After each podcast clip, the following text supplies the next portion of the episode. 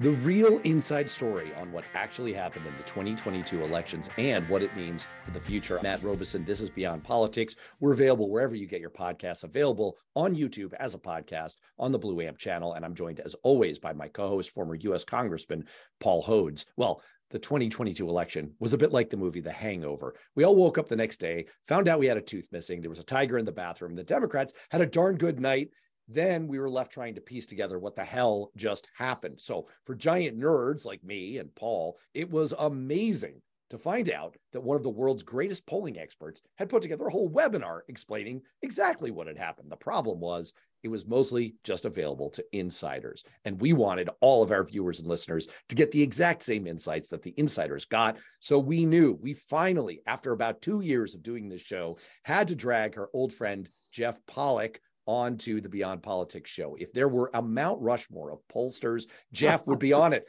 Don't take it from me. The New York Times basically said that. He's the founding partner and president of Global Strategy Group. If you threw a paper airplane into a meeting of elected Democrats, which is recreationally fun, by the way, you'd be virtually certain to have it hit one of his clients. I could belabor how many there are, but just trust me, it's basically everyone. Jeff, welcome to Beyond Politics. Thanks, Matt. Thank you, Congressman. Good to be here. Nice to be able to share this. I don't know that I've ever heard Mount Rushmore. If it were Matt, I think it'd probably be more like Mount Goldberg or something like that. It would be much smaller Jewish Mount, Mount Goldberg, the Jewish version of Mount Rushmore. That that's something that's deserving of exploration at some point. All right. Well, a mountain made of lox, nova, exactly, bagels and cream cheese. Yeah. Schmear, Mount Rushmere. Exactly. That, that would have been funny. I that one. you take out your heart sucking candies and you go on a schlep. All right. So look, there's this thing that happens in yeah. campaigns that's really fun uh, for everyone, mostly the pollster. So what happens is the pollster has a new poll and you have to have a meeting to talk about it. And Paul and I have been in like a million of these, and you've presented at probably 2 billion of them. Everyone gathers around, the pollster fires up a PowerPoint, and you're about to hear the news, the dreadful news. It's kind of like going to the doctor. They put up a scan of your body, and all you want to hear is like, Doc, am I going to walk again? Like, what's what's the bottom line here? So you did this major scan of the electorate. What happened in 2022? Give it to us straight, Doc. What happened? And why did Democrats perform so much better than we all expected? Yeah, I mean, and so I thank thanks, Matt. I mean, I did. So I put together my firm put together this this post election analysis as we always have, and my chosen title for the presentation was "What the fuck just happened." My staff rejected that. They say that I want to do that every two years anyway. So they said maybe we should do something a little different, and in fact, talk about the election as what it was, which was a choice election. And I'll explain what that means in terms of choice, a, the play on the word choice in multiple ways. Mm. But let's sort of first set up the context context, Matt, of where you started, which is that we walked into election day thinking that we were screwed. And we thought that for very, very good reasons. Number one, Joe Biden's job approval rating was in the low 40s. Sentiments in terms of the country were very low. And in general, when we have these midterm elections, the party in power tends to lose. That's exacerbated by a low presidential job approval rating, suggesting that the Democrats could lose, from a numerical perspective, could lose upwards of 45 seats in the House.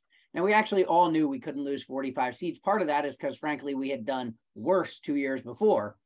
So there weren't 45 seats to lose, but we still assumed that we were going to do very poorly based on all of historical norms. In addition, you have two other things, which is split ticket voting shrinking, which it continues, which it has continued to do, and radical partisan polarization, meaning the Republicans hate the Democrats, the Democrats hate the Republicans. It's called partisan antipathy.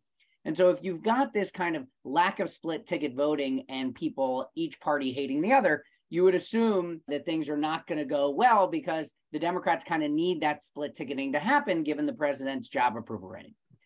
But there were some indicators going into it. None of us believed it, but there were some indicators. And the biggest indicator was the generic congressional ballot. The generic congressional as Congressman Hodes knows very well, as as as all of us who follow politics, when we're going into the election, we ask questions as pollsters: Who would you vote for if the election were held today? A Democrat or a Republican? So we don't give names. That's called the generic congressional ballot. And going into election day, the Republicans had about a percentage lead on that. That's pretty small relative to the fact that Joe Biden's job approval was about minus 12 or 13. And so there, what was going on with that gap? And so we looked at it in our data. And what we saw is you had a whole bunch of Democrats, 20% or so of Democrats, who said that they disapproved of Joe Biden. But yet none of them were voting for Republicans in that generic congressional. Huh. You had 70 plus percent of independents saying they disapproved of Joe Biden, yet only about a third were voting for Republicans in the congressional ballot. And so that data should have said to us, hmm, maybe we are poised for something a little bit better. But again, none of us believed it, not because we didn't believe the data, but because historic data says that midterm elections are going to go against the party of the president. And that's not what happened. And it's historic in so many ways. The the the fact is that 70% of the toss up races according to the cook political report which is one of the neutral arbiters of sort of which races are are up for grabs the Democrats won 70% of those toss ups. That's just remarkable. Take 2018, for example, where the Republicans won a third of the of, of the toss up seats, or 2014, where the Democrats only won 30%. So that's the kind of thing we were looking for. And it's not what happened, in part because of that Biden, that split with the generic. Uh, but there's a little bit more. Hmm. Democrats did incredibly well in governor's races. We won the Massachusetts, right. Maryland, and Arizona governor's races, taking them from Republicans. In fact, the only Repub- the only seat that we lost in the gov- gubernatorial was Nevada. The Democrats held on to incredibly important states like Wisconsin, Michigan, Minnesota, Pennsylvania, New York, Kansas, Oregon. These were some of these very, very tough races, and the Republicans held on to Florida and Georgia. This one's a little bit different. The governor's race are a teeny bit different than the federal stuff, I believe, and a little bit different than, than Biden. And in part, I believe it's because of COVID the governors who did well responded to what their states wanted with COVID. That includes mm. Florida, by the way. I, I, so I may think that what Ron DeSantis was horrible. I may think he's an Im- immoral piece of shit. But the voters of Florida think that what he did during COVID was great. Evidently, the voters of Florida are okay losing 30, 40,000 people. It's fine. But, and Nevada is another example where I actually believe the voters punished Steve Sisolak, who I believe did the right thing but the voters may have thought that he kept the state closed too long, as opposed to a state like Colorado, where Governor Polis shut the state down very quickly, but then actually opened it up quicker than some other Democratic governors. So I think COVID was a real winner for governors all over the place, hmm. incumbent governors, I mean. State legislatures. The Democrats flipped state legislatures in Michigan, the House, the Senate, the Minnesota Senate, the Pennsylvania House, which hadn't even been on the board. None of us even thought it was possible. That happens on the back of Josh Shapiro winning by double digits for governor, leading to trifectas for the Democrats in Massachusetts, Maryland, Michigan, and Minnesota. We have been losing state houses for years. That was an incredible thing. But one thing about all these congressional stuff that, that we're talking about, and I already mentioned the Biden thing, but part of it is also that it wasn't necessarily a national election, it was a collection of local stories. Some of the states moved sharply left, like Pennsylvania and Arizona. Others move sharply right, like Florida and New York. And there are, again, different individual reasons for that. But why did the Democrats do so well in the context of this? You would think that maybe it's because more Democrats turned out. That's not what happened. We hmm. know that that's not what happened. In fact, when we look at partisanship, the Republicans probably had about a 3% party ID advantage na- nationally, meaning if you asked every voter na- nationally, do you are you more like a Democrat or a Republican? The Republicans had a three point advantage on that.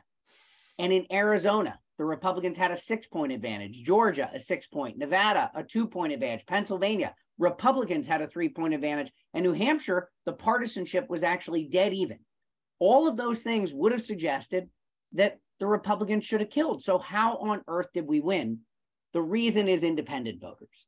The party in power in midterm elections tends to lose independent voters and tends to lose them by double digits. Go back to 2010, the Democrats lost independents by 18 points. Tell me about it. Indeed, Congressman Hodes knows well, right? In in and New Hampshire, it was the same, which I'll get to. In 2018, the Republicans lost independent voters by 13 points. So in 2022, the Democrats should have lost independents by double digits by way of by way of Joe Biden being the president. And yet we ended up winning independents nationally by about two points. In Arizona, we won independents by 16. In Georgia by 11. In Nevada by three. Pennsylvania by 20. New Hampshire by 11. How did this happen? Yes, what? that's the doesn't it's a, it's a great answer for what happened, but it sort of begs the why. So why did it happen? Well, that's such a good question, Matt, and it allowed me to drink something in the middle of my filibuster, so I appreciate it. No, that's perfect. I needed to give you a Rubio moment. The I'm thir- it's it's a, not a teeny bottle though. So when you the reason one of the reasons is in fact we're we overthought or underthought presidential job approval. Mm. Here's what I mean by that. In 2018, Donald Trump's job approval on election day was 45 to 54. In 2022, according to the exit polls, Joe Biden's job approval rating was 44 to 45. Identical numbers. Both were in difficult shape. But among those people who approved of Donald Trump in 2018, the Republicans won 77% of those voters. That's logical. But in 2022, if you approved of Joe Biden, the Democrats won 89%. So greater consolidation on the approval. On the disapproval, if you strongly disapproved of either Biden or Trump, 91% voted for the other party in both in both cases, strongly disapproved. But among those who somewhat disapproved of Donald Trump in 2018, the Republicans lost those those voters. Sorry, the Democrats lost those voters by 29 points. In 2022, among those who somewhat disapproved of Joe Biden, the Democrats actually won them by four points. So this independent thing and the mm. somewhat disapproved are kind of in tandem with each other, which is that and, and goes back to that original set of data I was talking about about these voters who, yeah, they said they disapproved of Biden, but they weren't voting for the Republicans. All right. Now I know Paul has got a burning question. Yep. It's it's sort of the the it relates to the choice pun that you made about in your titling. Sure. But I've got to follow up because you've just talked about something that's been a personal hobby horse of mine for a while. And in my writing life, I was very, very close to pitching a long form article that basically w- uh, was along the lines my title choice would have been is approval rating presidential approval rating meaningless is it is it essentially is it bullshit essentially at this point? And it gets to kind of a question that I, I now want to ask uh, someone who's on the Mount Goldschmier, did we side of all pollsters, which is are we fundamentally misreading what presidential approval tells us? It feels a little bit to me like an exercise where public opinion researchers ask people and they get how are you feeling about the president you're yeah. giving them a binary choice and what you're really doing is you're giving them an opportunity to express in a kind of thumbs up thumbs down fashion are you happy with stuff are right. you generally like is the whole miasma of the world is that vibing with you or not and so when people say well i disapprove of joe biden what they might really be saying is i'm just generally unhappy. I'm just generally not thrilled with the way things are going. Does that mean I'm going to vote against Joe Biden or against Democrats? No, it has absolutely nothing to do with that. I mean, maybe in the cases of strong partisans, it does. But anyway, I just thought I heard you say just like a whiff of my own personal theory on this. Am I full of it? Like you are, you are full of it. Yes, um, you are full of it. So I, I, I would, I would happily disagree with your theory. First of all, we're not giving people a binary choice, or at least most pollsters don't. Mm. So let's remember, it's not thumbs up, thumbs down. It's thumb up, thumb sideways, thumb really sideways, thumb down all the way. Right. I see. So that four point scale that we give people allows us to take some judgment, and that's why these somewhat disapproves ended up being important. The second is let's be clear about history. History still shows that presidential job approval has predicted how well the party in power would do for decades. This is the anomaly. So the reason mm-hmm. for the mm-hmm. anomaly isn't that presidential job approval ratings are off, it's that Republican candidates were hideous. And that two thirds of the swing voters in most of these races were moderates, and they were looking for candidates who looked like them and were like them. You're talking about campaigns that on on the Republican side that did an incredibly good job of defining who the Republicans were and who the Democrats were. So, in fact, to go to the choice thing, because I think this this is important, you had extreme Republicans on two pieces. One, Dobbs and abortion, big picture. So an extremism that the that the country didn't agree with, and you have the MAGA movement. And MAGA Republicans is something that I have actually worked on from a brand perspective. My firm, along with Center for American Progress and a couple of other firms, did a two year program, a project where we wanted to brand Republicans as more than just Trump. We wanted it to be MAGA. We wanted to bring in the Marjorie Taylor Greenes and the Lauren Boeberts into the into the problem into their problem in terms of a brand.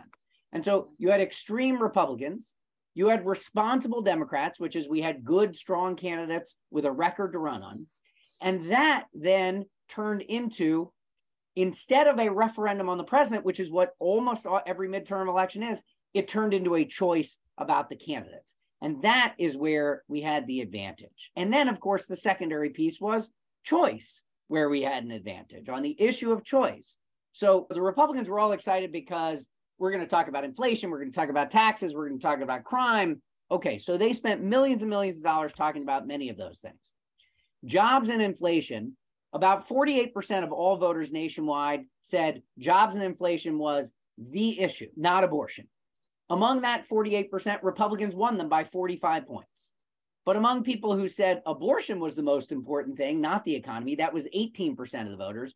We won them by 64. Among people who said abortion and the economy were important, we won them by 27. And among people who said neither abortion or the economy were most important, we won them by 20. So, yes, they won the jobs and inflation voters, but not by the margin that they needed to. And we won the choice voters and everybody else overwhelmingly. And in fact, among swing voters, when you ask people what's more of a reason to support the Democrats, the SCOTUS overturning Ray, Roe, for example, and eliminating the national right to an abortion, among swing voters in key swing states, they said that was more of a reason to vote for the Democrats by a 48 point margin. So choice was absolutely real. MAGA candidates also paid a real price. So we know that about a third of Republicans nationally don't identify as MAGA Republicans, and the two thirds say, yes, I am one. Okay, so among voters who identified as a MAGA Republican, nationally, Democrats won 2% of those voters. Among the Republicans who don't identify as, as MAGA, Democrats won 10%. So that's nice. It's a nice difference. It's real. But when you look at some of the key races, it's really real. Take, for example, Josh Shapiro's race in Pennsylvania. He won 5% of MAGA Republicans. I actually can't even believe he won five, but he won 5% of MAGA Republicans. He won 38% of non MAGA Republican voters, whereas wow. John Fetterman only won 11%. That's important. The 11% is important, but that 38 is, is remarkable. Or in Georgia, where we lose the governor's race because, frankly, Abrams only got 2% of the MAGA Republicans, 7% of the non MAGAs, but Warnock got 16% of the non MAGA Republicans. And, and, and to finalize the MAGA point, we know that when you look at all races across the country, if you were running as a MAGA Republican, somebody we would we would consider a MAGA Republican, they did about a half point worse than they lost by about 0.5 points, or they did 0.5 points worse, whereas the other Republicans were winning by six points. So the we actually have the data that shows that in all competitive districts, MAGA Republicans actually ended up losing by the teeniest margin, whereas all the other Republicans won. And even if you take all the districts, like even the non competitive ones, the MAGA Republicans only won by probably about a point, whereas the other Republicans won by about six. So, like, this is very clear that voters in Arizona, Nevada, Pennsylvania, all over the place were looking for candidates who spoke to them in the middle and not and not these MAGA extremists. And choice was a key part of this at the end of the day. So I've got lots more, but figure you guys want to ask some questions. Let's take a break. We'll be right back. Let me just follow up because when when I was campaigning, I always thought that the really important people that I needed to aim for were independents and independent swing voters. And I'd always explain to people, you got 35% one way, 35 on the other, everybody else is in the middle. And of those in the middle, 35 go one way, 35 go another. And there's this small percentage right. in the middle that are going to determine what happens in an election. I haven't heard that too much anymore uh, until this interview with you.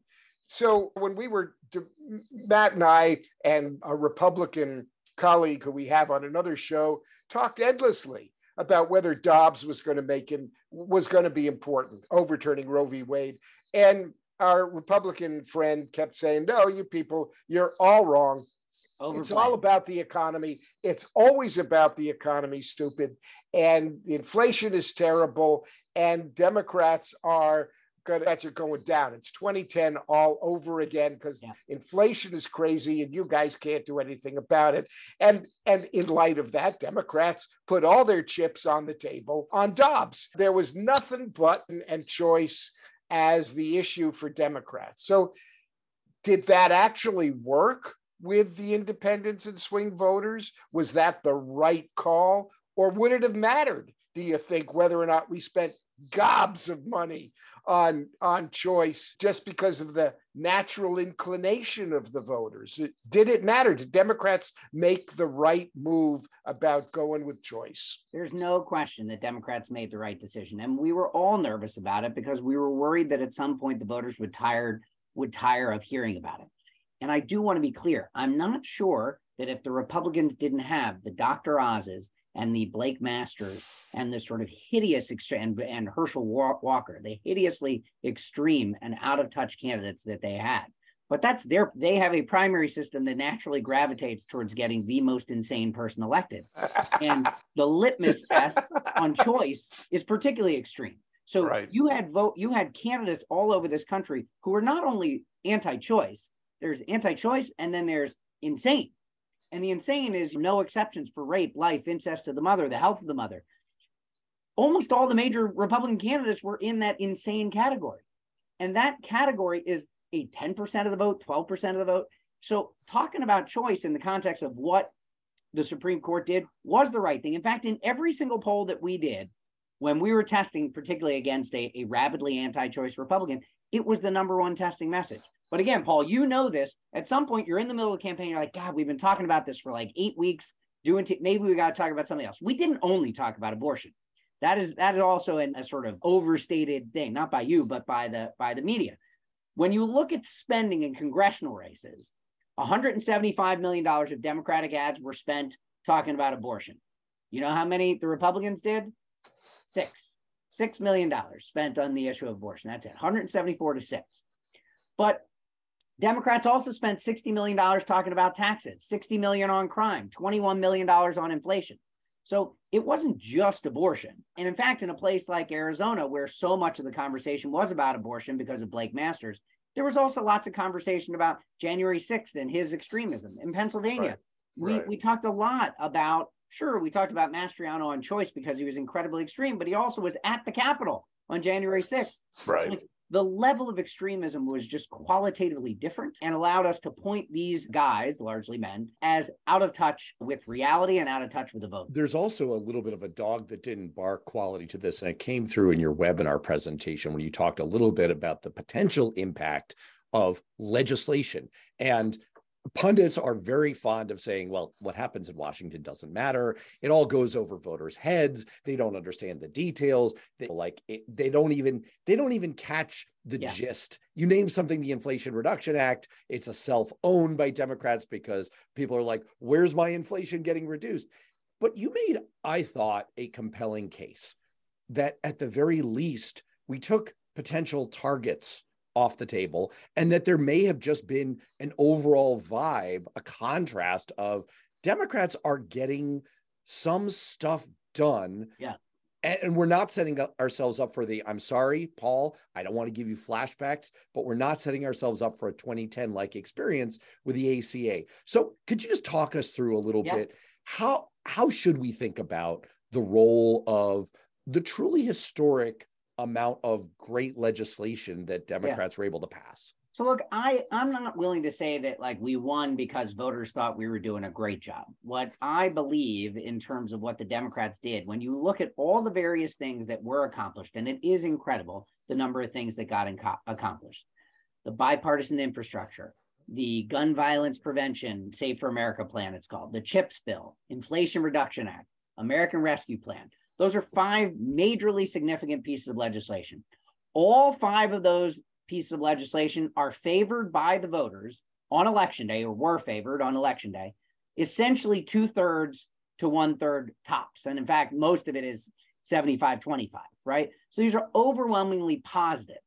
Whereas in 2010, as you just said to Paul, the ACA was negative 38 to 45. The stimulus plan of Obama's was negative 38 to 49. So in 2010, the Republicans had accomplishments of the Democrats to run against, whereas they didn't have anything to run against on that. So they tried to talk about inflation, and they did.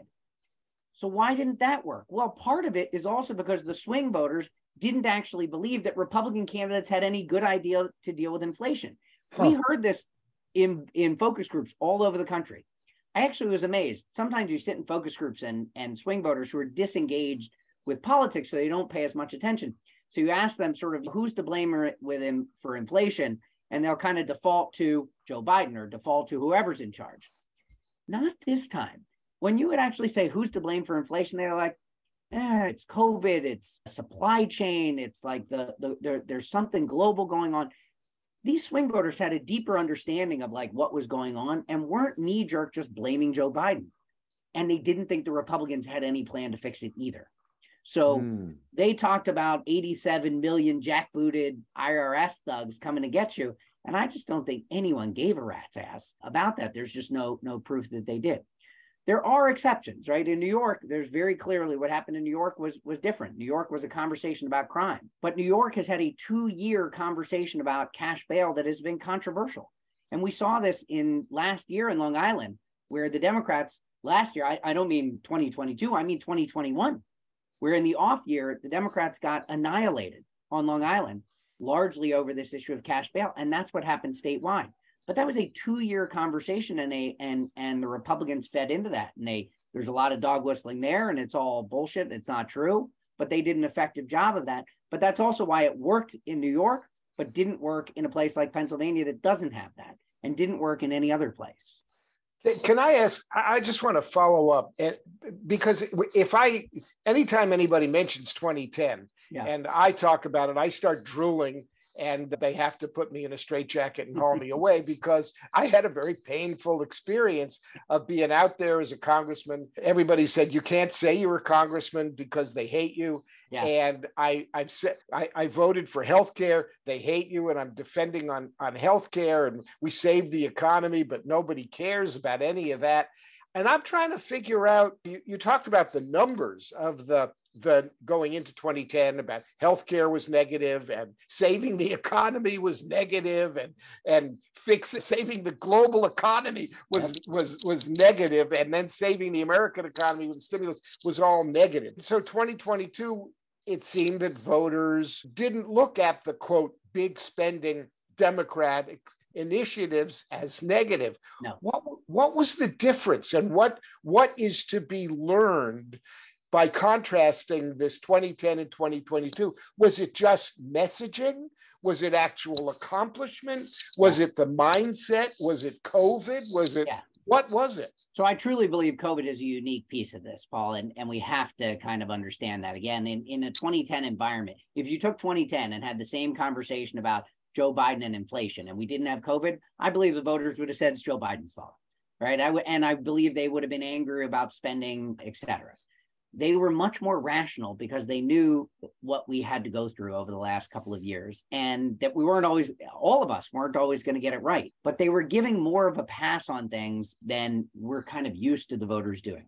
And again i don't want to ignore if we didn't have crazy republican extreme candidates i don't know that the same story happens. Like what we see from the voters republican turnout was high democratic turnout was high republican turnout was higher we won more of these independent voters. Why? Because they rejected the candidates on the other side.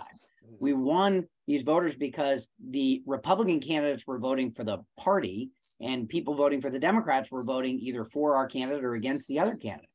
So campaigns and candidates matter. Donald Trump lost this election so badly when you think about it, because when you think about all of the candidates that he got engaged with, and here's where candidates and campaigns matter, he lost all over the place. He only won like even he won Nevada was his endorsed candidate. That's the only governor's race. In the House, he won four major targeted races, and the Democrats didn't even play in two of those races. Like it's incredible. And in his Secretary of State's races, where either he were was endorsing an election denier or an election denier lost, or an excuse me, an election denier was running in like the most competitive Arizona, Michigan, Minnesota, Nevada, they lost. Right. So the extremism mattered. And that Secretary of State thing, Paul, you know this well. We're talking about down ballot where the voters probably don't even know the names of these people. But they did in this case because of the uniqueness of their positioning and, and how, how poorly those, those sort of folks were perceived. I also don't want to give America a pass. 48% of the voters of Georgia, 48 and a half, I think, voted for a man who I don't know can sign his own name.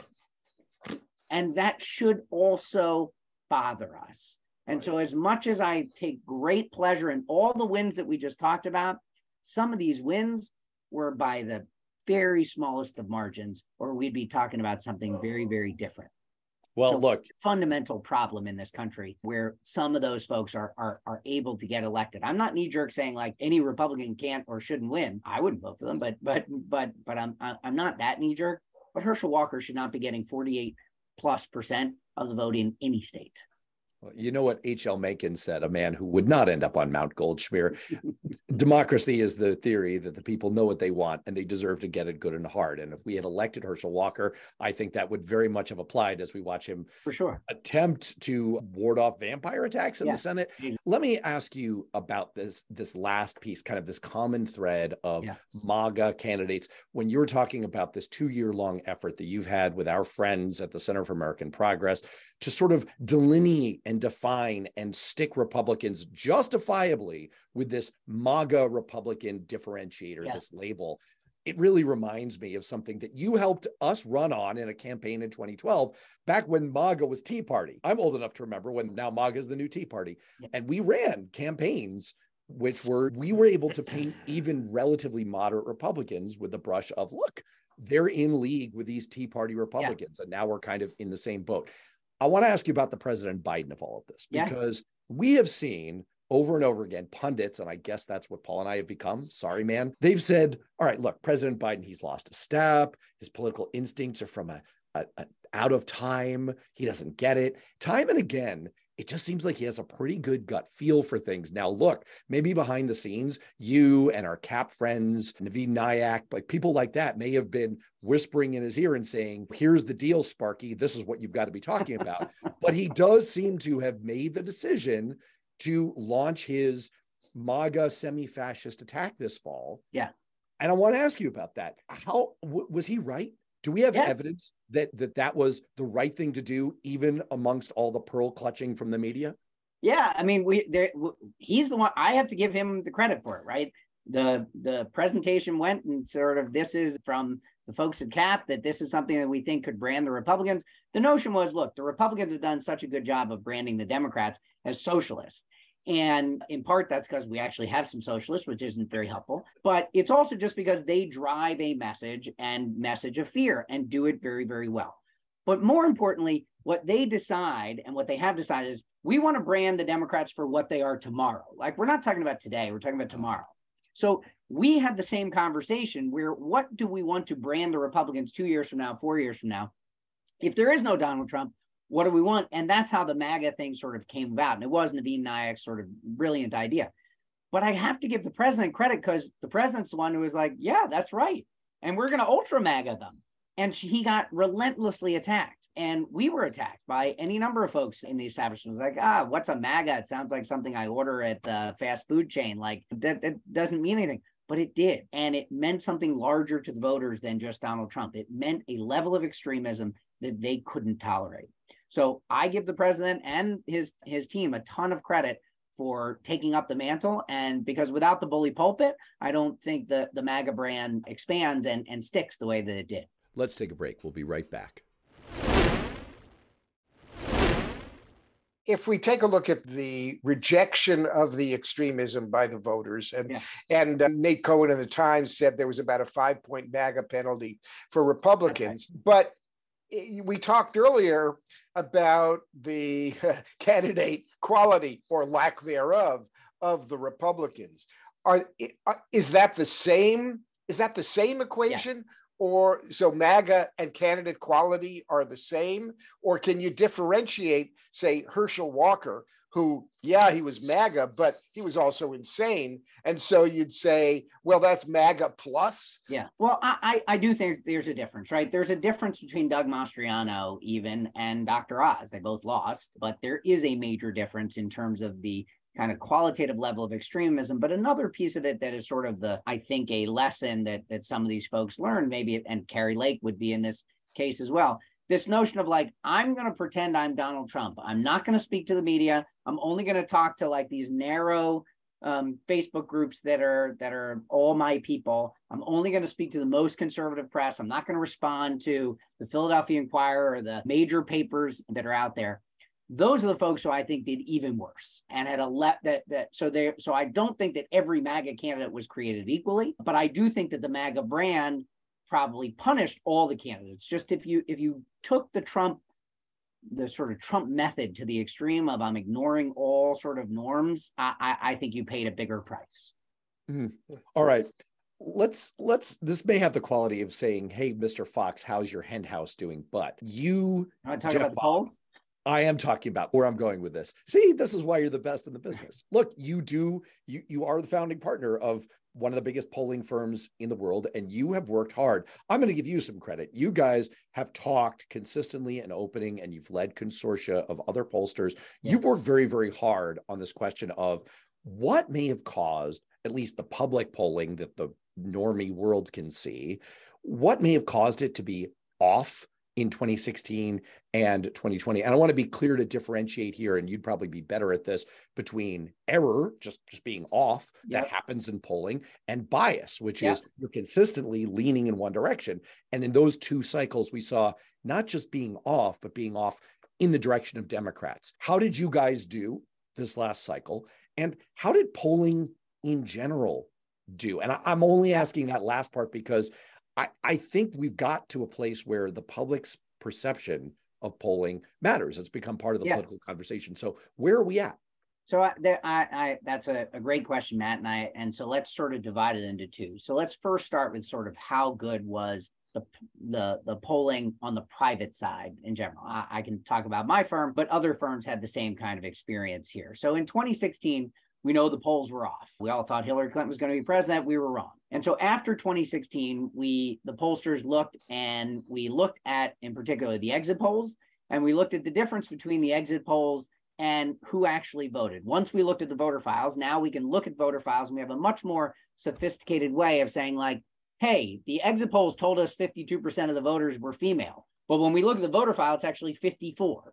So the exit polls were off by 2% in that context. Well, where the exit polls were really off, particularly before 2016, was how many non college educated voters, particularly non college educated white people, were in the electorate. So we were talking to far too many college educated folks and not enough non college.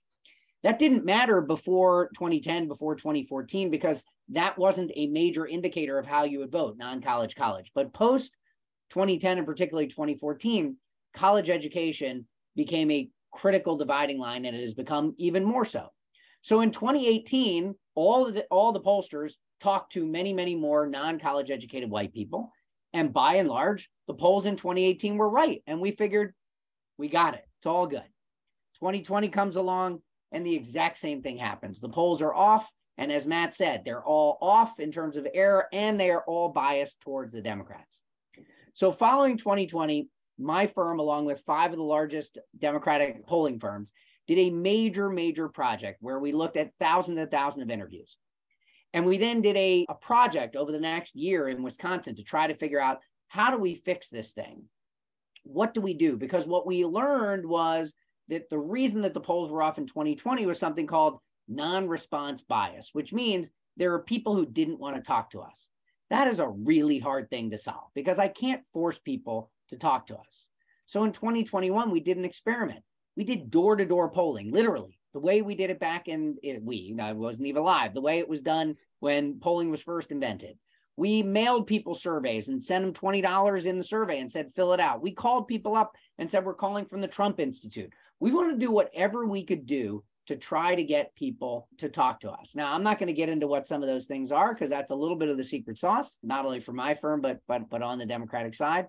But needless to say, what it resulted in is in 2020, there was error in statewide polls. The statewide polls were off by about 3%. So, what does error mean? Just to go to what you said, error means the difference between the poll and the actual result. So, a 3% error, I said you would you would win by 2, you won by 5, right? That's a 3% error. The bias is I said the Democrat was going to win by 1, instead the Democrat won by 4. So that's the bias. So in 2020 statewide, the error and bias were both about 3%. And in House races, it was even bigger 3.5% error and 3.3% of the bias.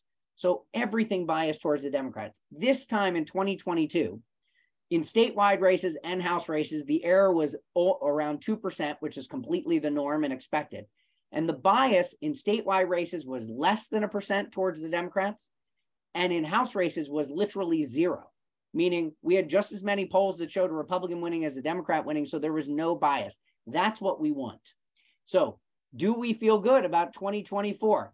Absolutely not. None of us know because, again, we've been to this dance. And particularly when Donald Trump is on the ballot, something seems to happen with stuff. And so we think that we've come up with some things we hope are helping, but it's not perfect. Let me say, well, we, we don't know if it's perfect.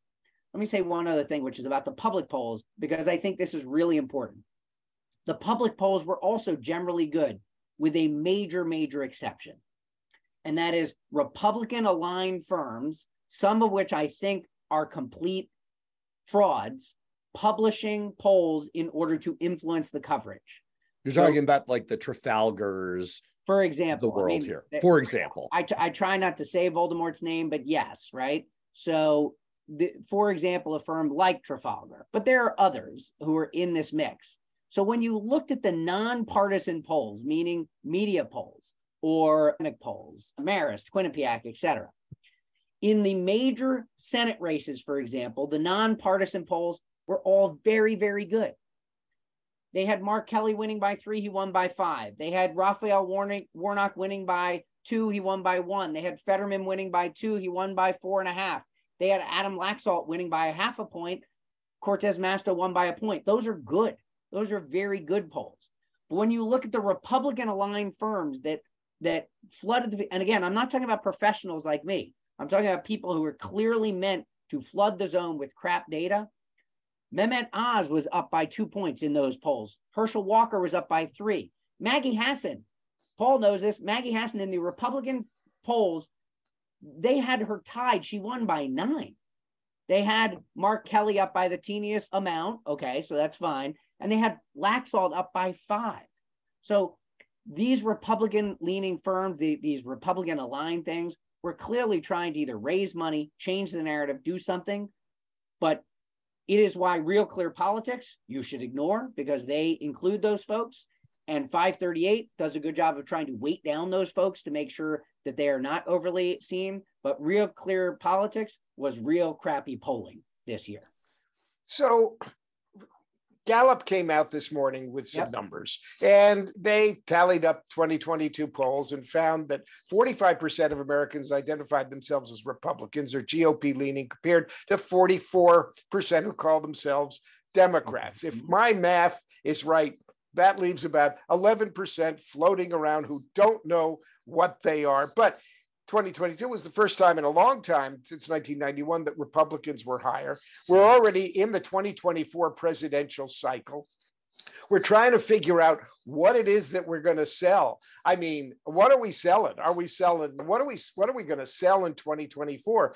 And if Democrats want to sell uh, what they did up until 2022 in terms of the economy, boy, wasn't that great is that going to win for us? Do we have to get better at telling people what we do? Do people really care? Or are we headed for like there's 10% of America people, and of that 10%, maybe, maybe one third, maybe there's 3% at play here in the 2024 election that's going to decide the whole thing. What's a poor Democrat to do now looking at 2024? Tell us, oh guru. I wish I I wish I knew. But one thing I wanna I wanna sort of pause on. I actually don't think it's three percent. I actually do think it's a larger number because what the election of 2022 tells us is that in particular Republican voters were willing to look and say, is this candidate right by me? Because elections are still choices. Democrats overwhelmingly voted for the Democrats. So I don't know that Democrats are traditionally been known as the most unified in the planet, Paul. Have we been? But at least in 2022, we were. But a chunk of Republican voters said, is this candidate right? I don't think they said, is this party right? They may over time, but they said, is this candidate right? So there's still going to be choices. And 24 is going to be a choice between Joe Biden and some Republican. Could be Donald Trump again, could be somebody else. That choice is going to be the relevant piece. What are we talking about? I have no idea because I also think that Kevin McCarthy is going to have such egg on his face over the next two years that the, that I hope the voters look and say, I don't want any part of a 15 vote for speaker madness where Matt Gaetz holds all the keys to the castle because I wouldn't give that guy the keys to my Pinto. Like, come on. Like, well, I, I mean, first of all, egg is probably the best possible version of that for Kevin McCarthy. From your lips to God's ears. Yeah. let, I, let's close out on this is kind of a this is kind of a personal emotional question for you because most people don't get to experience elections the way yeah. you do. You kind of sit at the epicenter of these streams of data and information. You're talking to the candidates, you're talking to operatives who are on the ground. Like you're talking to people like me 10 years ago. As a matter of fact, you were talking to people like me 10 years ago. And or I me. Remember, or me. Yes, right. Oh. And I remember a certain election where I was a campaign manager and, and we were down. We, we were way down. Our best guess was that we were about six to 10 points down. That was just just our best set of information. And election night rolls around. I start getting calls from you and other consultants like, hey, Matt, I think you guys might have won this thing. And James Delory gets on the phone with me. Matt, I, am pretty sure you guys won this. I'm like, no, no, it's impossible because all my priors were, there's yeah. just no way. So I want to take you back to the beginning of this conversation. You were saying that none of us really expected this. Yeah. What was your truly like truth serum to you what was your what was your expectation of what was really going to happen coming in here and what was your sort of emotional reaction to it like how how have you experienced the last couple of months and has it changed any of your thinking about yeah. what's going on in america um so I it's it's a great question, Matt. And and everybody will tell you that I was a total miserable prick in the weeks leading up to this election, even more but so. just then. Even just more then. so than usual. More oh, so than okay. usual. Fair, fair.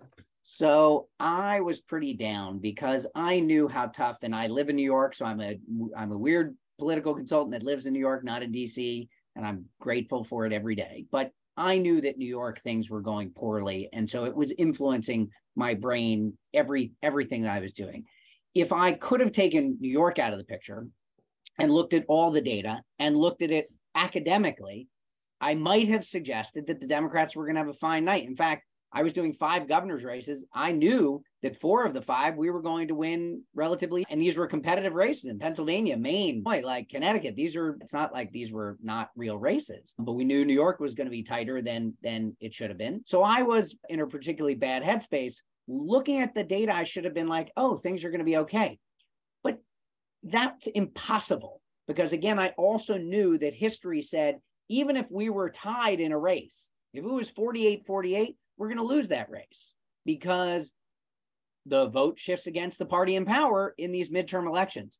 So it truly was historic. And when we when everything started happening, I really couldn't believe it. I couldn't believe it for for days. It's that historic what happened and how different it was, and we have to appreciate that. And again, we've gone through all the reasons why it was, but it's it's why even though on paper maybe I should have felt better, no rational human being could have felt other than pessimistic going into it.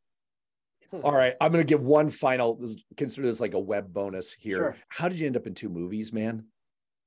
By complete circumstances, the answer of a mutual friend was his brother was producing a movie in New York and said the director wants an actual political consultant to come in and and give some advice to make sure that the scenes he's a the director's a guy named Derek Cianfrance and he's a he's a accuracy freak. And so I went to Schenectady where the movie was being filmed, the place beyond the pines. Please go watch it. I make like 0.01 cents every time you you watch it so please do and and i got there and they they were filming a scene where bradley cooper was running for attorney general and i i get there and they've got all these flags set up on the stage with like 20 american flags and 20 new york state flags and i was like no no no no it does not work like that And I was like, oh, and the American flag has to be taller than the New York flag. And the director's like, what?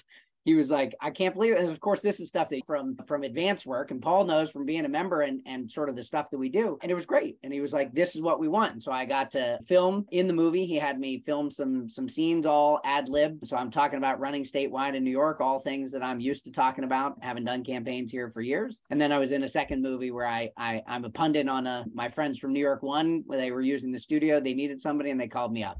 So watch Nonstop by Liam Neeson or Place Beyond the Pines with Bradley Cooper, oh. Mendes, and Ryan Gosling. That's how I got my SAG card that I am very, very proud of. Man, well, you're famous. You're yeah, famous. Not at all.